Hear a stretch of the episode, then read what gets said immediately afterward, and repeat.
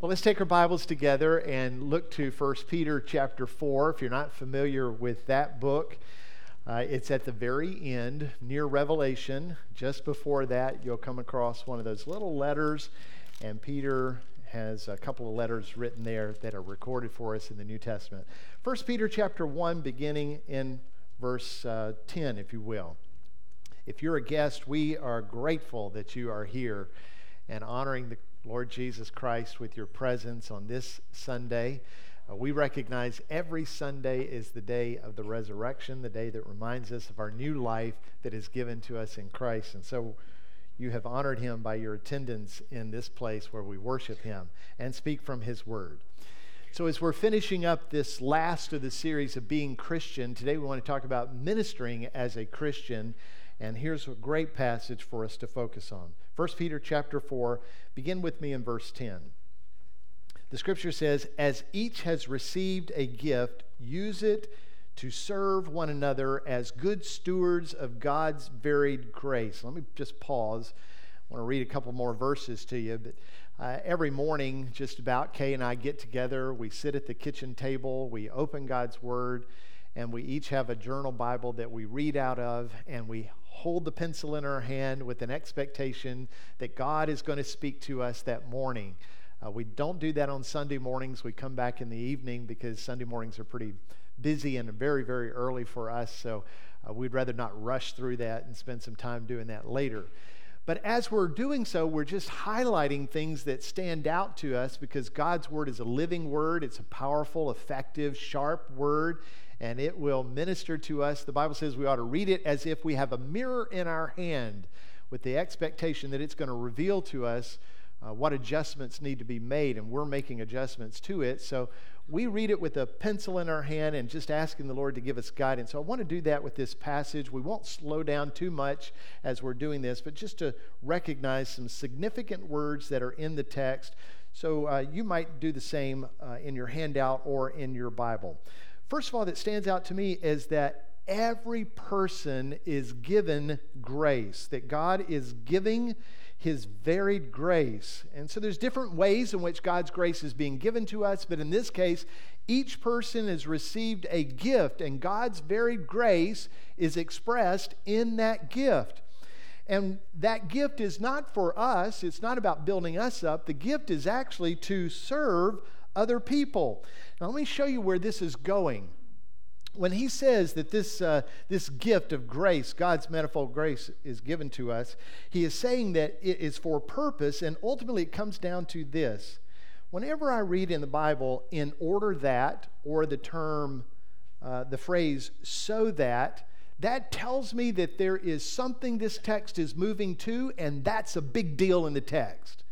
So, this passage, the in order that, is about the glory and the dominion of God the Father through Jesus Christ. So, these varied gifts of grace that God is extending to every person in this room is for a purpose, and that is in order that God would be glorified through Jesus Christ. You see where we're going in this?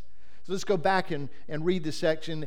As each has received a gift, Use it to serve one another as God's good stewards. If we were going to use a word that would be common for us, it would be managers, as God's good managers of, of, um, of His varied grace. Now, pick up in verse 11. He's going to share how this is exercised, and he's putting the gifts in two categories. If you're looking for the listing of gifts, you'll find them in Paul's letter to the Corinthians and to his letter to the Romans. Uh, those two sections of Scripture have a list of specific gifts. But in this case, Peter is going to put them just in two categories. And here are the categories of the gifts that God has given as an expression of His grace. Whoever speaks as one who speaks oracles of God, and whoever serves as one who serves by the strength of God that the God supplies. So now we have two categories of God's grace that is given as gifts to each of us in ways that we serve other people, and they go into two categories. Not that you're going to be in one and not in the other, uh, but they're in two categories. One is people speak the oracles of God, and people serve with the strength that God supplies. So if you're wondering about God's grace to the church, it's given in gifts, and the gifts will come into two categories a speaking category and a serving category, and both empowered by God Himself, in order that everything in everything God may be glorified through Jesus Christ. To Him belong glory and dominion forever and ever. So, this whole thing is brought about by God. It is in His strength and it is His word, His oracles in which we speak. So, obviously, God is going to be glorified in the midst of that. And so, Peter just is writing this amazing uh, passage to us. It's power packed, got a lot of phrases and words in there that are instrumental for us to be uh, useful in God's kingdom and then he just busts out in a selection of praise, what we would call uh, in church a doxology. And he ends it with this great expression To him bring be glory. To him belongs all glory and dominion forever and ever. Amen. Have you ever had those moments uh, where you just kind of burst out in praise to God? Uh, maybe it's one of our beautiful sunsets that we have in this area and it's like the Lord has just painted up the sky.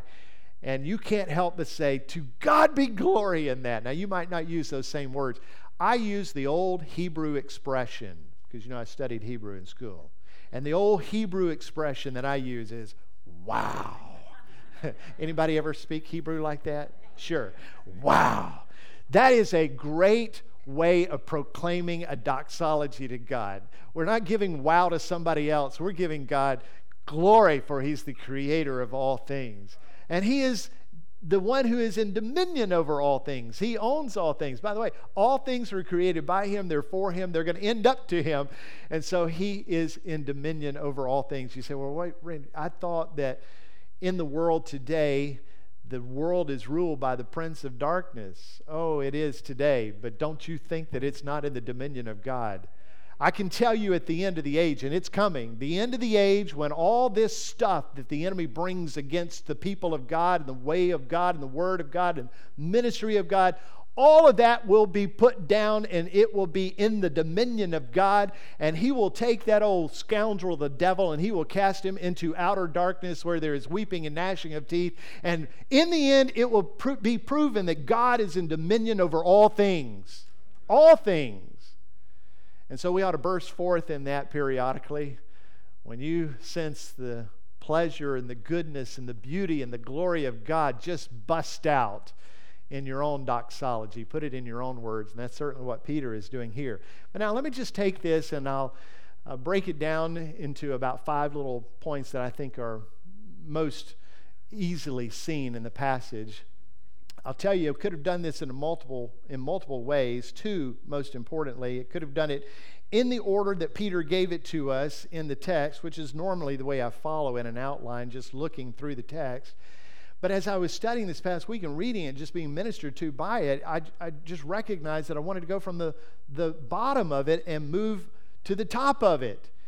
And now that could be done in any way. I don't want to think you to think that oh randy's got something going on here. Listen this morning while i'm eating my granola i'm thinking maybe i'll just put that back in the right order it should be. And even while i was in my office looking at it one more time lord how confusing would it be if i just reversed the order? They'd have it different in their handout. So it could go in any rate in any way but let me just start from the back and i want to move forward. And let's just talk about this that the ultimate thing is that peter wants us to live our life in expression of the glory and the dominion belongs to God. But before we talk about the gifts, the grace, the way it's expressed, before we talk about us being good managers of that, we, we just need to highlight the bottom line is what God is doing is He is bringing glory to Himself and He is revealing that He is in dominion over all things. There is nothing that is not under His sovereign care. God is in the midst of it all. So, we're going to talk about ministering and how we minister to the body of Christ, both globally and locally.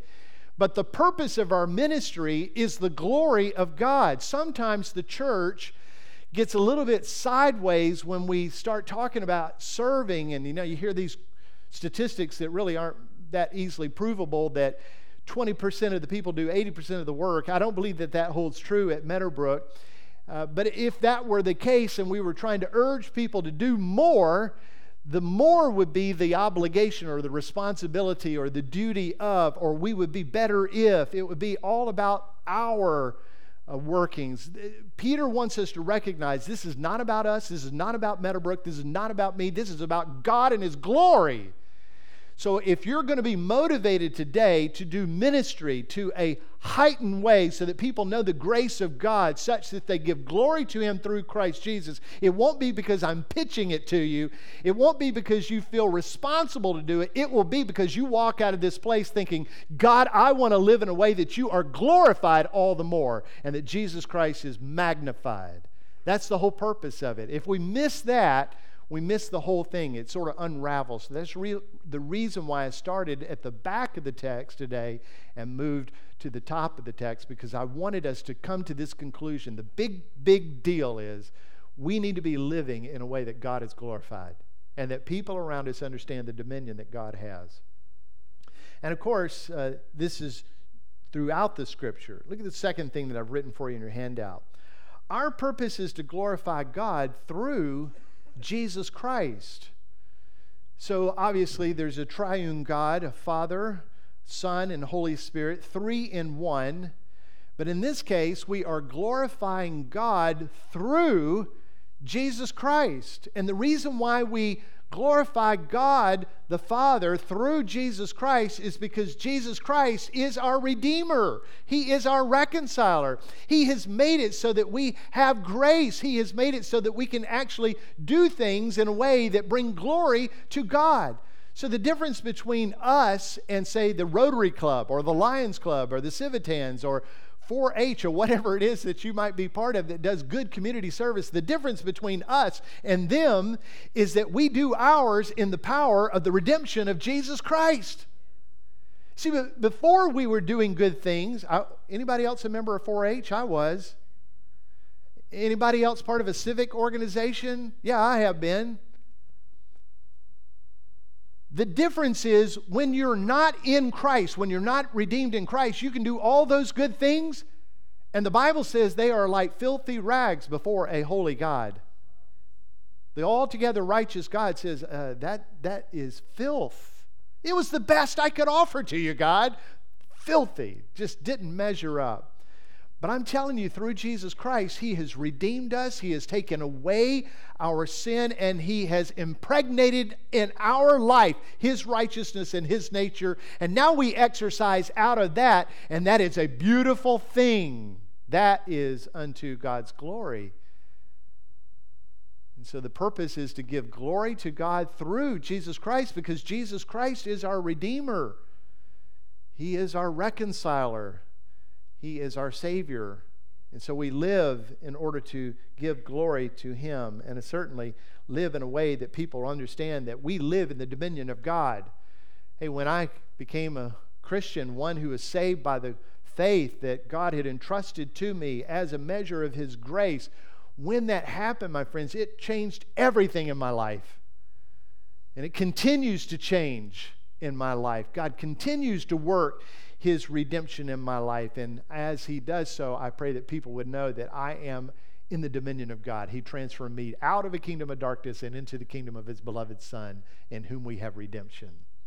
Number three, God provides the various grace to uh, through Christians. These are gifts th- through the, the body of Christ. He provides this. Now, grace in this uh, context is every means needed for the body of Christ, the church, and individuals. Everything that you and I need, God gives to us by grace. He's a giving, good Father who gives us good things. All good things come from above, right? From the Father of light. So, as He's giving us those things, that is grace. Now, catch this.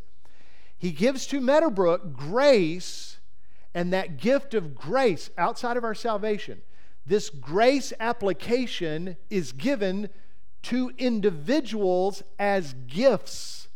And those gifts are then used to serve the body of Christ at Meadowbrook and beyond into the global church. So God's grace is extended to his church.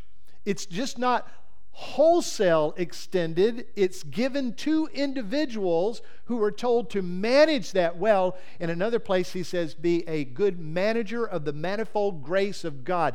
He's saying, manage that grace well because it's God's measure by which the church knows the grace of God, and all the needs of the people inside the church are met through God's grace by individuals.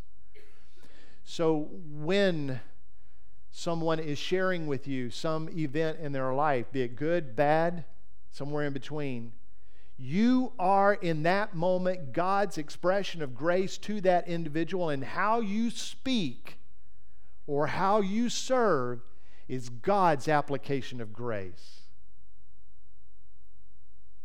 When you find someone who is in sin, and you approach them with grace to speak truth into them and call them out of that sin because you know the blessings of God are not in a life of sin. The blessings of life are in the life of righteousness as the Holy Spirit is sanctifying us. And you go to that individual and you speak, you speak God's words to them, or you serve them in a way with the strength of God. You are applying God's grace in that individual's life. And when you stop by the hospital, or you stop by the nursing home, or you stop by the funeral home or you stop by someone's home and they're in the midst of anguish and you minister to them, you do so by applying God's grace to them.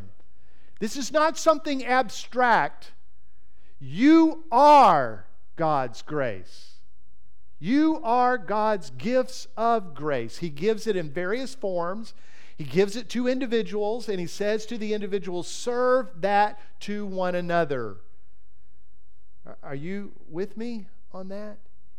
See, there's a saving grace and there's a sustaining grace. This is the sustaining grace of God. He gives it to individuals, and we're instructed to serve that to other people. That brings me to number four. Gifts are the means for Christians in the local church to exercise God's grace to others. So God gives us gifts, and the gifts are meant to be used for the service of other people. God's gifts are not to build you up, God's gifts are to build other people up. Now, now you will be blessed as you serve God's varied grace in the expression of gifts that God gives you, but the gifts are meant for other people. So, gifts are often identified in various ways, as I mentioned to you. They're also uh, somewhat abstract. People will say, Well, I don't know what my gift is. And in fact, we were in a discipleship group the other day and uh, at our home, and I asked the people sitting around our dining room table as we were opening God's Word together, I said, What is your gift that God has given to you? How is it that you serve God's grace to other people?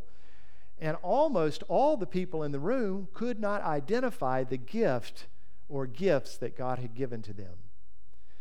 It's not meant to be that way you will often find your gift in the midst of your faith service. So I'm just going to serve. And as I serve, a gift elevates in my life that God will use in a way to apply grace to other people. For instance, when I was 16 years old, our student minister came to me and said, Hey, we're having a Sunday that is just going to be led by youth. They're going to be the choir, they're going to be the teachers in Sunday school, they're going to be the superintendent in Sunday school, and they're going to be the preacher. And Randy, we want you to be the preacher. Now, this was before I sensed that this is what God was going to do in my life.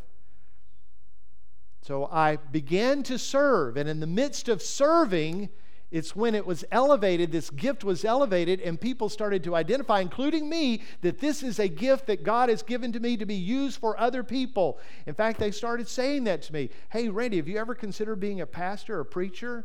You ought to consider that. You have a gift that God has given to you. That's nothing about me, that's God's grace. That's His various grace that has been given to me. It's not about me. And so it's my duty to use that gift for other people to speak the oracles of God. Everybody has one of those, at least. Some of you have more than one. And the way you often will know that gift is by your service and what you really see God doing in the midst of your service, grace filled. You begin to recognize that as being a gift that God has given to you.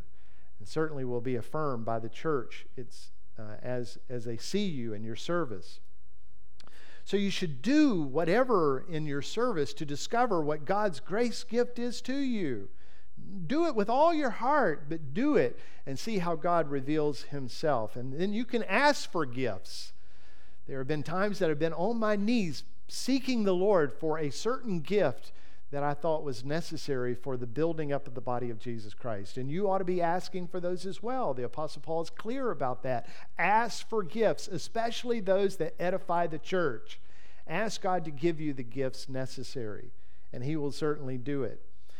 Now, there are specific lists in the Bible, but Peter, just as I mentioned, lumps them into two categories, and that's the words and, and service.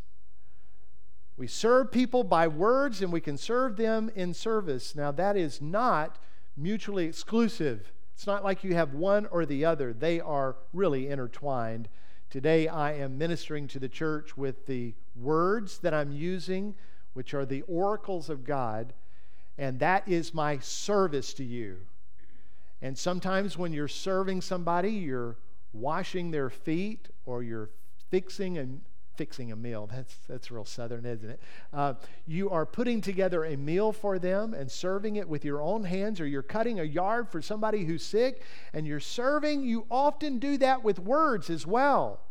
Some of you with a whole lot more words than others, but none the doubt, words and service get mixed together. So I don't want you to think it's one or the other, that you, you're either this or you're that. No, no, it's often a combination of them. But, but let's look at these real quick and see what he's saying because he's giving us some qualifiers in this.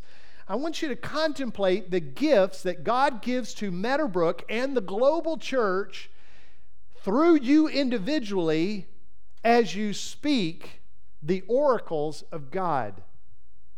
Some of you are very expressive people, and it doesn't seem like a stretch for you that God would use you to serve grace to his church and to others by speaking the oracles of God.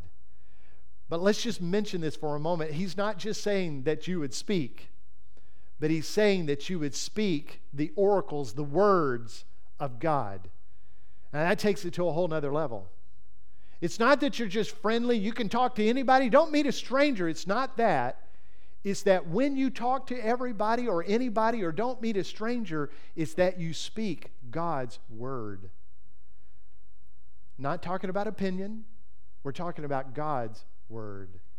There's a big debate in the country right now that's singled down to Alabama. It's the debate about abortion. And I'm glad that we're in the midst of the conversation. Now, when you're hearing that, when you're talking to people about that, and when you're speaking about that, please do not give your opinion. Don't give what you think about it. Speak the oracles of God. What does God say about that subject? Bring back into the conversation the Word of God. Hey, here's what I know that God views life as sacred. Here's what I know Psalm 139 says that God forms every individual in their mother's womb. Here's what I know before I was born, God knew me. Jeremiah said, Before you were born, I called you. Here's what I know life is sacred. And who are we to question the sacredness of life that God has given to it? So just speak the oracles of God. Now, there's a difference in speaking the oracles of God and people walking away from that conversation and saying, To God be the glory. That man just spoke truth to me, and speaking about the subject of abortion in my own opinion and getting somebody mad. Speak the oracles of God. So I was sitting down at a table the other day with a friend of mine who's going through a really rough time. It's a difficult season. And I could tell him things are going to get better, but I don't know that. Or I could tell him this or I could tell him that, but I just settled into, hey, let me remind you, this is what God says about you. and just build him up for a moment in the truth of God. That's edifying. That speaks the oracles of God. You know what you and I need to do? To be the grace appliers, the stewards, the managers of God's grace so that it gets applied in the right spot. You know what we need to do? We need to go with eyes wide open. God, how can I speak your word today? In this conversation, how can I bring your word to the forefront? How can I speak your word? Because the purpose is not that we make people better, the purpose is that God is glorified through Jesus Christ. So, how is God going to be glorified if we're speaking our own opinions like we're Dr. Phil or something? God won't be glorified in that way, but He will when we speak His word of truth. So, seek the ways that speaks the oracles of God, elevating that conversation. I was in life group last week, and Al Garrett was teaching. Who will be preaching next week, by the way, while I'm in Israel? He's a fantastic communicator of God's word, a unique gift that God has poured to Meadowbrook through him. And he was teaching on this, Colossians chapter 4, verse 6, and it has sort of marinated in my thoughts throughout the week, and so I couldn't help but put it on the screen today. Let your speech always be gracious, seasoned with salt. Let me just pause because the comma gives us opportunity to. Seasoned with salt means to speak the truth of God. That's what he's saying there. Uh, when he says be a light, he's saying be one who lives out and speaks out the word of God. And in this case, salt.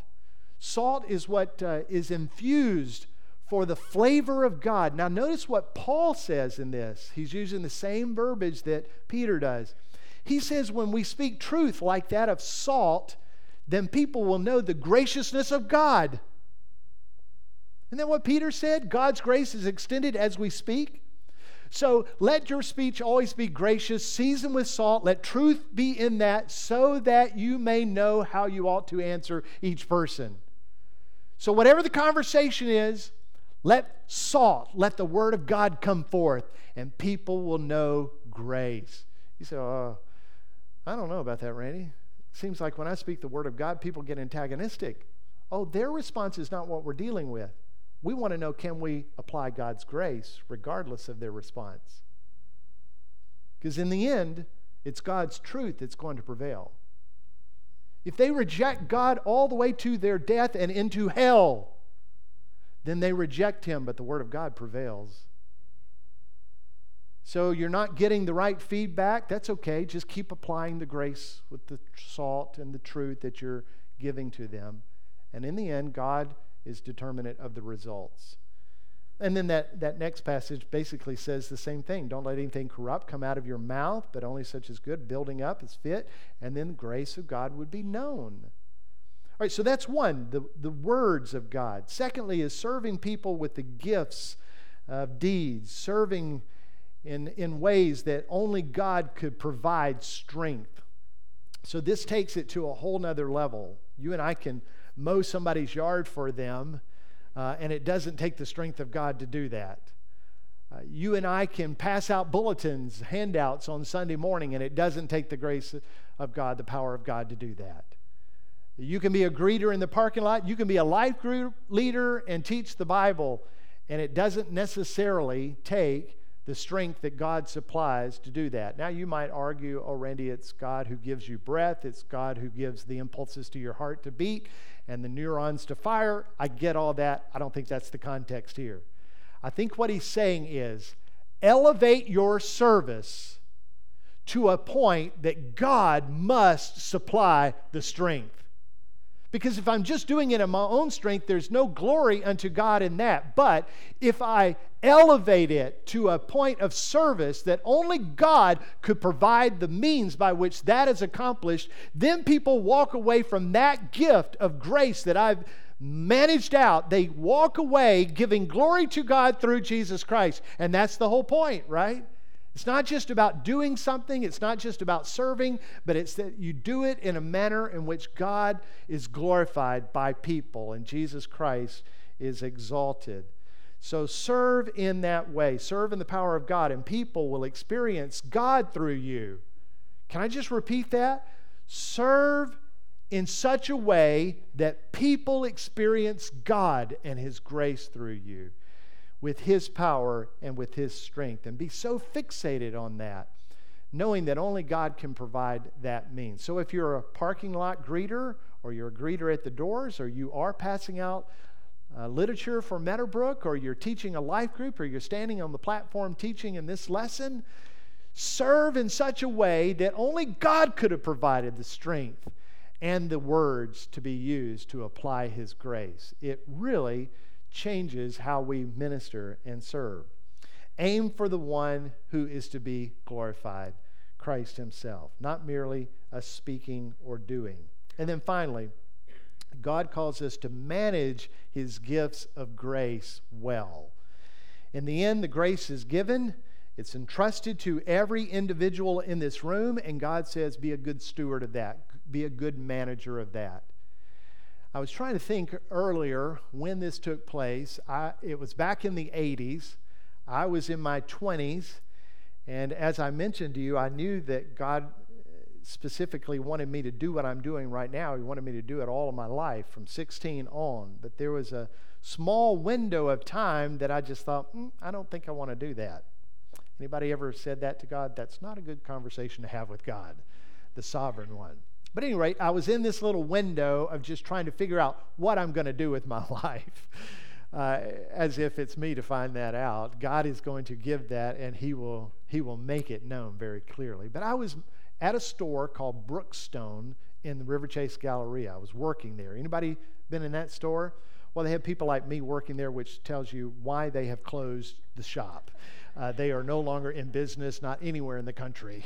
Uh, it's a defunct deal. But at any rate, they have people like me working there, which you knew they were on that course anyway. So, and they even put me in a couple of years. They put me in management positions, and so now I'm in my 20s and I'm managing in a store. And uh, that was not a very good performing store, but we turned some things around and sort of had the attention. I'm thinking, uh, I am God's gift to Peterborough, New Hampshire, where Brookstone is housed. I am that person. And I had things going on in that place. I had a district manager, whose name was Chris Bullard. If you're kin to Chris Bullard, I am not despairing him in any way. He was my district manager, and he was a huge man, both in stature and in the way I viewed him. And one day, Chris showed up at the store. And now they had these announced visits and they had unannounced visits. This one was an unannounced visit. And uh, they want to be able to come into the store and find it exactly as they expected to be if they were announcing them coming. And I honestly thought the store was ready for him at any given time because I was like the guy who seemed to have it together. At least that was my thoughts in my stupidity and immaturity and self centeredness. But anyway, Bullard comes in and he's looking around. He's like, oh, everything looks great. Well, at Brookstone, we had a little flashlight called a Maglite. This was before your cell phones became the flashlight in your house. And we had Maglites. They were the number one seller in the store. We had them from little pin lights from AAA all the way up to D size, multiple D batteries, just huge flashlights. And it would become the whole end cap We'd have them in the other places in the store. We'd have them at the register. And we'd also have end caps with them so that the most prominent thing was the top seller, a Maglite. Well, Chris Bullard is walking around, and I'm walking with him like his little puppy. And we're just going around the store, and he says, uh, Hey, Randy, where are the Maglites? That's an awkward feeling. It, it's like you being fishing and the conservation officer shows up and you don't have a fishing license. And you're like, well, I, I'm sure it's here somewhere. So I start looking around the store with him, and it dawns on me we don't even have a single Maglite on the floor. The number one seller in all the company. I don't know how that happened. But at any rate, all the maglites were in the back in the storage area, not a single one on display. He said, How about you and me go to lunch? You ever had one of those lunches with your boss? Yeah, it'll make you throw up before you eat, won't it? So I'm sitting in the food court in the Riverchase Galleria with this massive guy who I know is about to say, You are no longer employed for Brookstone. About 30 minutes into the conversation, I'm thinking, I don't think he's going to fire me, but things are going to be different. And they were.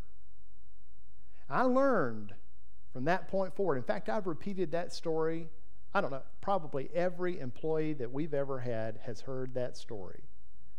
Because what I learned is you can seem to have everything together and miss the most important thing in your life. The most important thing in that moment in that store was that I display Maglites. The most important thing in your life and my life is to live to the glory of God. Number one thing.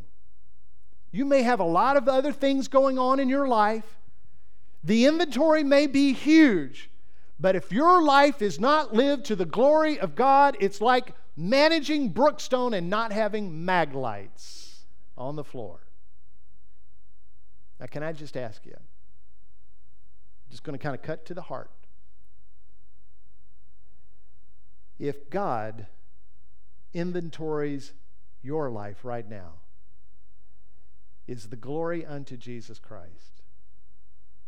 Is it unto Him?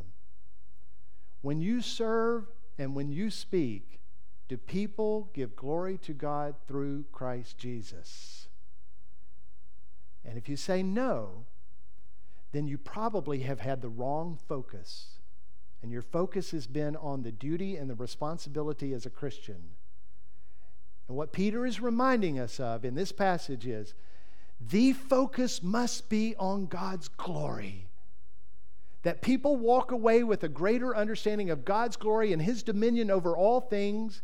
And the way God does this is He says, Now I'm going to give a varied grace in specific ways to you individually, manage that grace by serving other people either with words and or acts of service but serve it in a way that your words are the words of God or your service is by the strength of God and as you serve in that way people will walk away from those experiences with a greater understanding of the glory of God and the dominion of God in this life.